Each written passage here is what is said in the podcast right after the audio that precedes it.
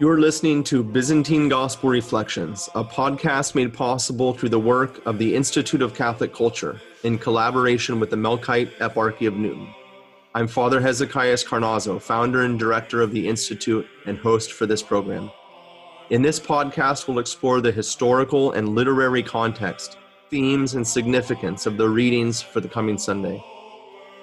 This podcast was originally recorded as a video. For the full viewing experience, please visit us at instituteofcatholicculture.org. Blessed is our God at all times, both now and ever and unto ages of ages. Amen. Heavenly King, Consoler, Spirit of truth, present in all places and filling all things, a treasury of blessings and the giver of life, come and dwell within us, cleanse us of all stain and save our souls, O good one. Let's jump right in here to the gospel for the 13th Sunday after the Holy Cross, which comes to us here from Luke chapter 18. Well, welcome back, Deacon Daniel Dozier with us. Hey, Deacon, how you doing? I'm doing well, Father. How are you? Good. Nice to have you with us again. We're going to look at Luke chapter 18. Everybody, get out your Bible. There you go. Don't give me a cell phone business. The real thing. I had a great quote here from St. John Chrysostom over here somewhere. I'll see if I can find it along the. Oh, this this might be it. Listen to this. The Holy Scriptures were not given to us that we should enclose them in books, but that we should engrave them upon our hearts. Isn't that nice? I love them. No, it's great. Always look no. for that wisdom from St. John Chrysostom. What's that? always look for that, that great wisdom about the Bible from St. John Chrysostom. You know, there's those guys that are just quotable. You know, just like everything came out of their mouth. Well, exactly. Yeah. So here you go. Luke chapter 18. We're looking at starting with verse 18 through verse 27. And a ruler asked him, Good teacher, what shall I do to inherit eternal life? And Jesus said to him, Why do you call me good? No one is good but God alone. You know the commandments do not commit adultery, do not kill, do not steal, do not bear false witness, honor your father and your mother. And he said, All these I have observed since my youth. And when Jesus heard it, he said to him, One thing you still lack sell all that you have and distribute it to the poor, and you will have treasure in heaven. And come, follow me. But when he heard this, he became sad, for he was a very rich, for he was very rich. And Jesus, looking at him, said, how hard it is for those who have riches to enter the kingdom of God.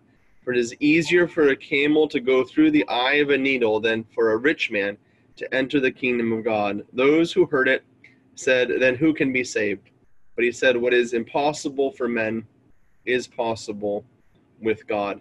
This is a, a very famous teaching here of Jesus. There's much to say about it, including this eye of the, the needle business and the camel and everything. But go ahead and situate this gospel. You know, I'll tell you, Deacon, that I, I've heard this gospel so many times, but it's only when you sit down and really look at it in its context of where this happens in the gospel story right. that it starts to make sense why Jesus is kind of eh, almost he's he's almost playing with the guy because he knows this guy's been around, he's seen what he's what Jesus has been doing, and there's a problem. So, but go ahead and situate it in the gospel text for us. Yeah, so so this uh, particular teaching comes as again we're we're still in that process of Jesus making his way, kind of his campaign, if you will, his messianic campaign on the way to the, hoil, the holy royal city of Jerusalem. So Jesus is on his way there. And he's got the multitudes with him, the thousands of people all around him. And so he is about to give, this is just prior to him giving that teaching about and, and foretelling his own death and resurrection in the holy city. Uh, so uh, we have a, a, number of times where Jesus makes specific mention of the, his upcoming passion and death and uh, his glorious resurrection that will occur in Jerusalem as he's making his way on this pilgrimage. And this rich ruler comes to him. No doubt he's been part of this multitude. He's been following along uh, with, with the, the signs and the teachings that Jesus has been performing. And he asks him this question about entering the kingdom of God, about eternal life, essentially. Uh, now, what what's important about this particular passage is that we should read at least just like in regular practice we try to read a few verses beforehand and a few verses afterwards so i think it gives us a little bit more context for for what jesus is teaching so if we go back to that uh, chapter 18 but then go up just a couple of verses to verse 15 where we have jesus blessing the children this is also a very famous story a very famous passage and you see a lot of uh, wonderful icons and pictures of this it goes Now they were bringing even infants to him that he might touch them. And when the disciples saw it, they rebuked them. But Jesus called them to him, saying, Let the children come to me, and do not hinder them, for, for to such belongs the kingdom of God. Truly I say to you, whoever does not receive the kingdom of God like a child shall not enter it. And what's interesting about this particular passage is this idea of entering the kingdom of God. This is one of the themes of Jesus' teaching. And so, on the one hand, we have this story of bringing even infants to uh, Jesus to place his hands on them and to and to bless them. We can think even about our own Eastern tradition, a Byzantine tradition of bringing infants up to Holy Communion to receive. And some people look and say, "My goodness, you have infants going to communion." Well, yes, because such is the kingdom of God. So they come in and they receive our Lord, body and blood, soul and divinity, in, in Holy Communion in the, with with the gifts. So so our Lord is teaching his apostles, his disciples, who are trying to prevent these infants from coming to the Lord to disturb him. And he says, No, no, you, you, you need to become like a child. So you who would prevent these children need to become like a child in order to enter the kingdom of God. Well, he's going to do something similar then with the rich ruler, uh, who also asks about this entrance into the kingdom of God. Uh, now, the kingdom of God is really a reference to eternal life. It's this reference to the coming kingdom, the Davidic kingdom that would be established by the Messiah that would really represent God and humanity living together and uh, all the wealth and, and a lot of the worldly goods, at least in the Jewish mind at that time, uh, would be the, the restoration of the glory of the ancient kingdom. And so there's a certain measure of expectation about what that might mean. Does that mean glory in terms of earthly glory or glory in terms of heavenly glory? Well, clearly there's a difference in view on what kind of glorious kingdom would come. This rich man probably has the attitude that was very common at the time that would be full of earthly glory and wealth.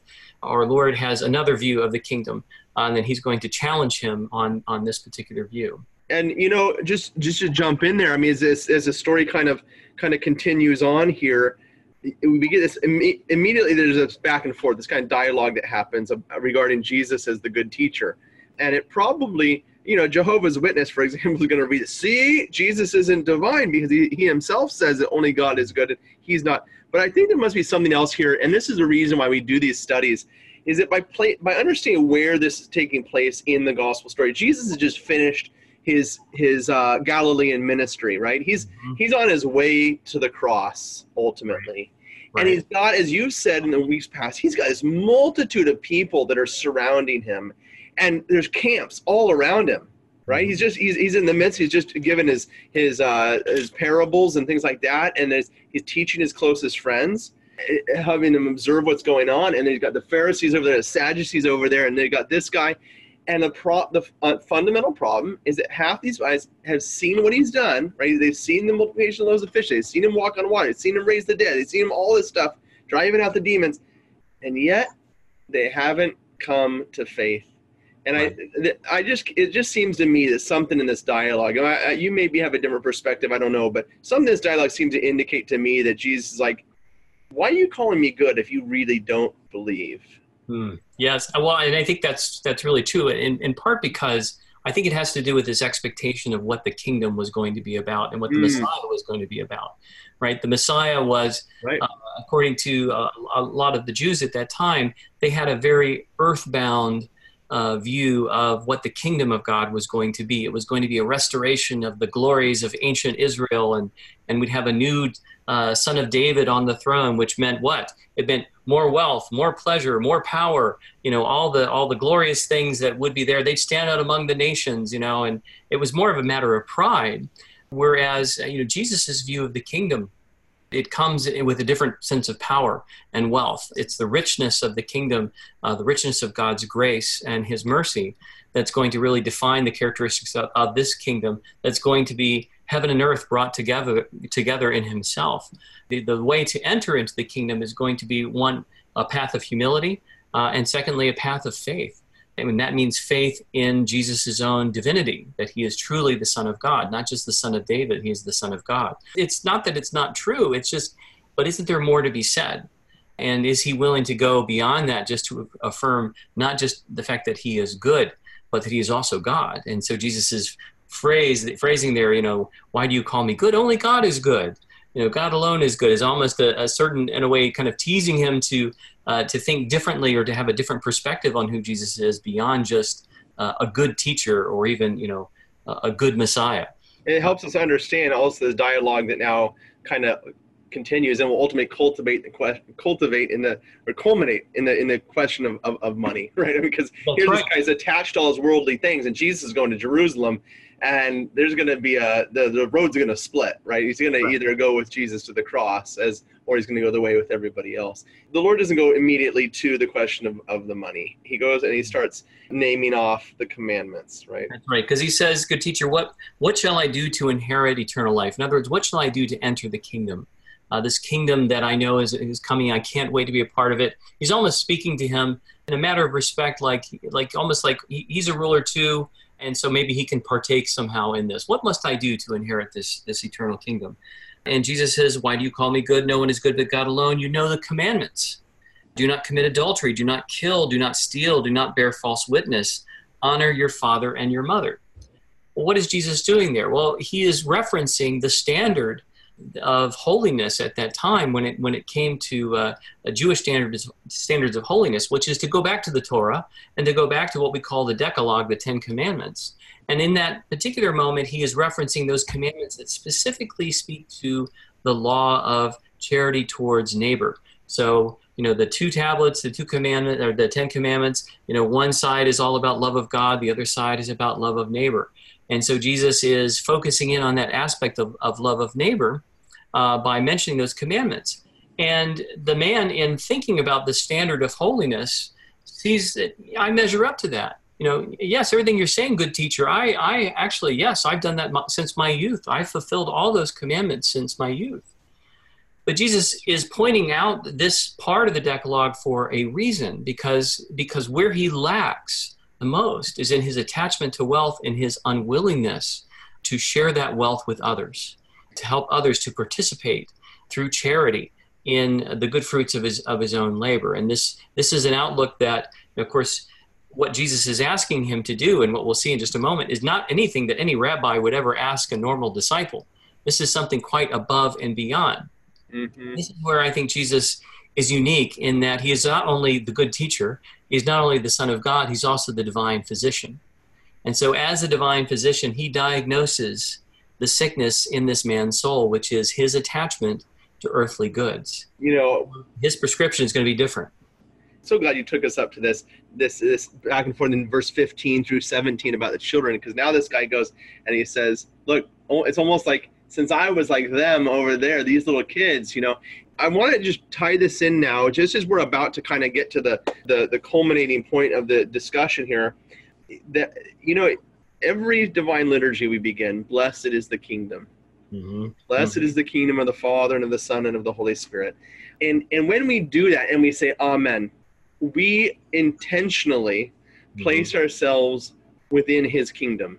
Right. And according to His, the of course the King is the one that sets the rules, the laws of the kingdom, right? And so when we're when we're reading this this dialogue that Jesus has with this man, we very much should be reading ourselves into this story because every every Sunday we come to church, it's not enough to just you know he's got the he's got his commands there, right? He's got his obligations.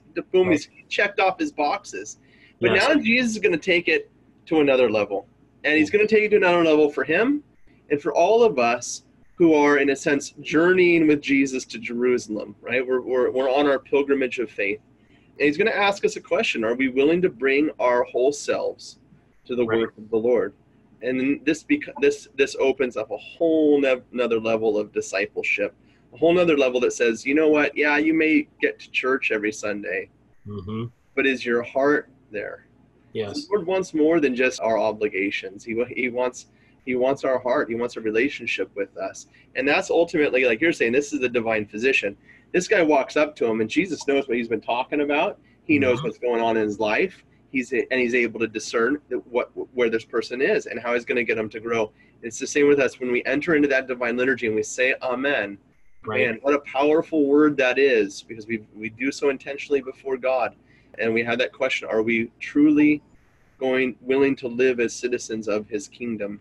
and now he's gonna he's gonna show us what that looks like. That's right. That's right. And and the, the beauty of it is to be part of the kingdom doesn't necessarily mean that we're somehow lost as like one number among many.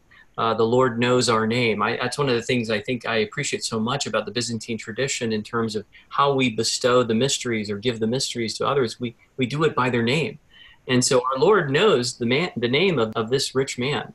Uh, yeah. he knows exactly where he's been. He knows what his thoughts are, and he sees him not just as one among a multitude, but he sees him in his own uniqueness. And he and he probably this man could have been probably one of the greatest disciples. You never know if he had only responded to this moment of grace, this moment of calling. And so our Lord calls to him, and he's going to, in a sense, give him a penance. You know, so just as when we when we go to, to confession, we, we enter into the mystery of repentance. There's a there's a there's a, a penance that we might be assigned in order to help kind of restore us uh, and and enter into the kind of the continue to cultivate the grace that's been given to us through repentance to deepen it. And so our Lord asks something very specific of him that is really only unique to him in that moment. And what he says, he says, One thing you still lack. He said, Sell all you have, distribute to the poor, and you will have treasure in heaven, and come and follow me. Now, again, this is not something that was commonly asked uh, by rabbis to, to disciples to go and radically give everything to the poor. But because of this man's attachment, the attachment of his soul, his soul, just like the apostles were impeding the infants and the children from coming to the Lord, his soul was, in his, attachment to wealth, it was impeding his soul from coming into the presence uh, of the Lord and entering into the kingdom. And so he had to address it somehow. And the way to do it was first and foremost, engage in a commercial enterprise and sell all your goods. And then take those profits that you make, and what are you going to do with it? You're going to give them freely to those who need them.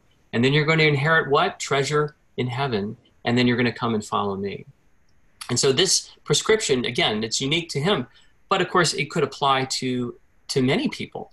And actually, if you think about the lives of the saints and how they have lived their life, many of them, you know, giving up great wealth. Saint Nicholas being our, the great example we highlight in in the Byzantine tradition, right? Saint Nicholas had great wealth uh, and gave it away out of charity. And and of course, we're entering now into this season of Advent of St. Philip's fast in order to prepare to receive the Christ child. And we do honor St. Nicholas as one of the saints, one of the many saints during this, this festal or the, this anticipatory time of the feast. He's a great model of someone who gave it all up. But of course, he, he, for him, it wasn't because he was too attached. He just felt a divine calling. But many saints have given it up because of this attachment, and it has been for their own salvation as a result. Now, Deacon, Jesus now turns this conversation gives one of his classic examples, okay, where he begins talking about the, the, the eye of the needle and the camel and so forth and the rich man and the and then the power concluding with the power of God, right? Man can try as much as he wants. Exactly it's only by the power of God. So let's let's dig at this a little bit. Sure, sure. Yeah, so so what we see in terms of the response of this man is that he goes away sad because he had many possessions. And so this becomes, you know, our Lord looking at him, it becomes a teaching moment for us, for his disciples. Mm-hmm. Uh, because quite frankly, you know, it may not be wealth for us, it may be other sins or other attachments that we need to be thinking about in terms of what we might offer in sacrifice in order to come and follow Christ faithfully. In this case, it's wealth. And so Jesus makes a statement here about his attachment to wealth when he says, For it is easier for a camel, or excuse me, he says, How hard is it for those who have riches to enter the kingdom of God? For it is easier for a camel to go through the eye of a needle than for a rich man to enter the kingdom of God so this statement to go through the eye of the needle, needle there have been different interpretations of this particular statement one could be just a very common understanding of a large object going through a smaller portal in fact in, in babylonia the, the, the rabbis would have a have a phrase it's easier for an elephant to go through the eye of a needle because at that particular location elephants were the largest animal around. Now, of course, in, in this particular uh, part of the world, in Palestine, you didn't really see elephants camels were the most common larger animal. So, so it could be certainly uh, making a, a, common reference to something that one might see every day with a, a, small needle, a sewing needle, and a large object going through it. But you know, that's that's certainly one interpretation. And Father, you had you had mentioned one that you had also. Uh, uh, yeah, I mean, ultimately, I mean, the, the ultimate, most important thing here is exactly what you're saying. It's like this this just challenging entrance into the kingdom, and it's only by the power of God, as we say, by the grace of God, not by our own doing, but by the gift of God's life within us, that we are empowered to, to enter into His kingdom, to be divinized, to be called children of God, to partake of the divine nature. There is in a number of ancient cities, Jerusalem is the one that's coming to my mind right now. I'm going to share a, a slide. I'm going to describe to you what this is now, okay? This is the ancient wall that surrounded the city at the time of Christ. They've dug it up. It's underneath a, the Russian Orthodox monastery in Jerusalem. Mm-hmm. You'll notice this spot here. This is the actual gate opening of the wall. And you can see right there in the middle if you go there to visit today a little spot where the the pin of the gate, the, the, the, the post of the gate in the center came down and they locked it closed. This would be this gate would have been closed at nighttime eh, so that anyone coming to the city at night would have to enter through this little passage. And you can you can see i just had had it up there this guy walking through right. climbing through. I've been through that spot. It's a beautiful spot because this this gate is the uh, it's right outside the, the Church of the Anastasis, the Church of the Resurrection, where Jesus was, which contains also the place of, of Golgotha, the place of the crucifixion. So right. this was the gate Jesus would have had to walk through in order to, to, to, to leave the city. It's, it's called popularly the gate of final appeal, that up to this point, anyone could have appealed to, the, to Rome, to the powers that be, to stop what was taking place but they didn't. And Jesus passed through this gate and then was crucified. It's only uh, you know a couple hundred yards from here where the place of the crucifixion is. But here is is what some people have believed to be the eye of the needle. It, it's interesting because you can't even go through there if you have a backpack on. You got to yeah. take your backpack off. You got to take all the stuff off, and only then can you enter into into right. the city or into the kingdom. But you know, as you said, the the the most important thing here is this this thing about the power of God. And am I open to that? As we begin the liturgy, blessed is the kingdom, and we, we seek to enter into that kingdom, no matter how hard we try, ultimately we're going to fall short right. of living the life of holiness. It's only by His grace that it's possible to begin to live the life which St. Paul says, No longer I who live, but it is Christ who lives in me. That's um, right. You know, as as we come i'm sorry if you want to jump in go ahead. No the only thing I would, I would offer to that is you know it, you know there is this question that the apostles ask well who can be saved? You know who is it that can be saved? And uh, you know this question should be one that we reflect on frequently especially during our fasting periods like we are in now with uh, st philip's fast is who can be saved? Because we all we all have attachments. You know whatever it might be there is some principal area of our life which we haven't quite given over to the lord. You know for for some people maybe it's a struggle with pornography. You know maybe it's a struggle with some type of addiction that has really just captured them and it's keeping them from experiencing the fullness of the grace of the kingdom. How can we be saved from that? Well it's the power of god. And yet we also engage in things that are normal and, and the church asks us to during this time the fasting the works of mercy uh, the prayer, the acts of repentance. Maybe we're also incorporating iconography and gazing at holy images. Maybe it's an, an attachment to pride. Maybe it's uh, our, our career, whatever it happens to be. This is the time to sort of unshackle ourselves from these attachments in order to fully attach ourselves to our Lord, whose kingdom is coming and continues to come in the divine liturgy. So I think that question, you know, who then can be saved? And the answer by the power of God. With God, all things are possible. That I think is the response that we need to reflect on uh, during this this holy season in preparation for the Nativity. As we continue our journey now towards the feast of the Nativity, um, this idea of, uh, of, of kind of detachment from the things. So it's such a good idea to go to Holy Confession at this time. Yes. And you know, you may say, you know, Father, I just always the same sins. I had some of some of you may have known Father Joseph Francavilla, who just reposed in the Lord I would go to him oftentimes in confession, and you know, and and revealing my sins, you know, and he was my spiritual father. It was the same sins, and he would say, he'd say, "Oh, thank God." And I and I said, "What do you thank God?" I said, he says, "He says, thank God you didn't invent any new sins." so, so uh, you know, it's it this uh, as you were saying, Jesus is our divine physician yeah. And the physician doesn't go in there and start hacking off limbs. And we wish he sometimes he would, but he's going to kill the patient. Right. So, right. so the, the Lord is patient. He's going to work on us over time as long as we come to the divine physician and are willing to be worked on. And so, so I encourage you, and I know Deacon, you do the same. It's encouraging. Go to Holy Confession. Absolutely. Make this journey as we hear this this gospel passage today, Lord, to allow me to detach from these things and distractions, so I can focus upon one thing necessary, and that is my relationship with you. Absolutely. To Christ our God be glory both now and ever, and unto ages of ages. Amen. Amen.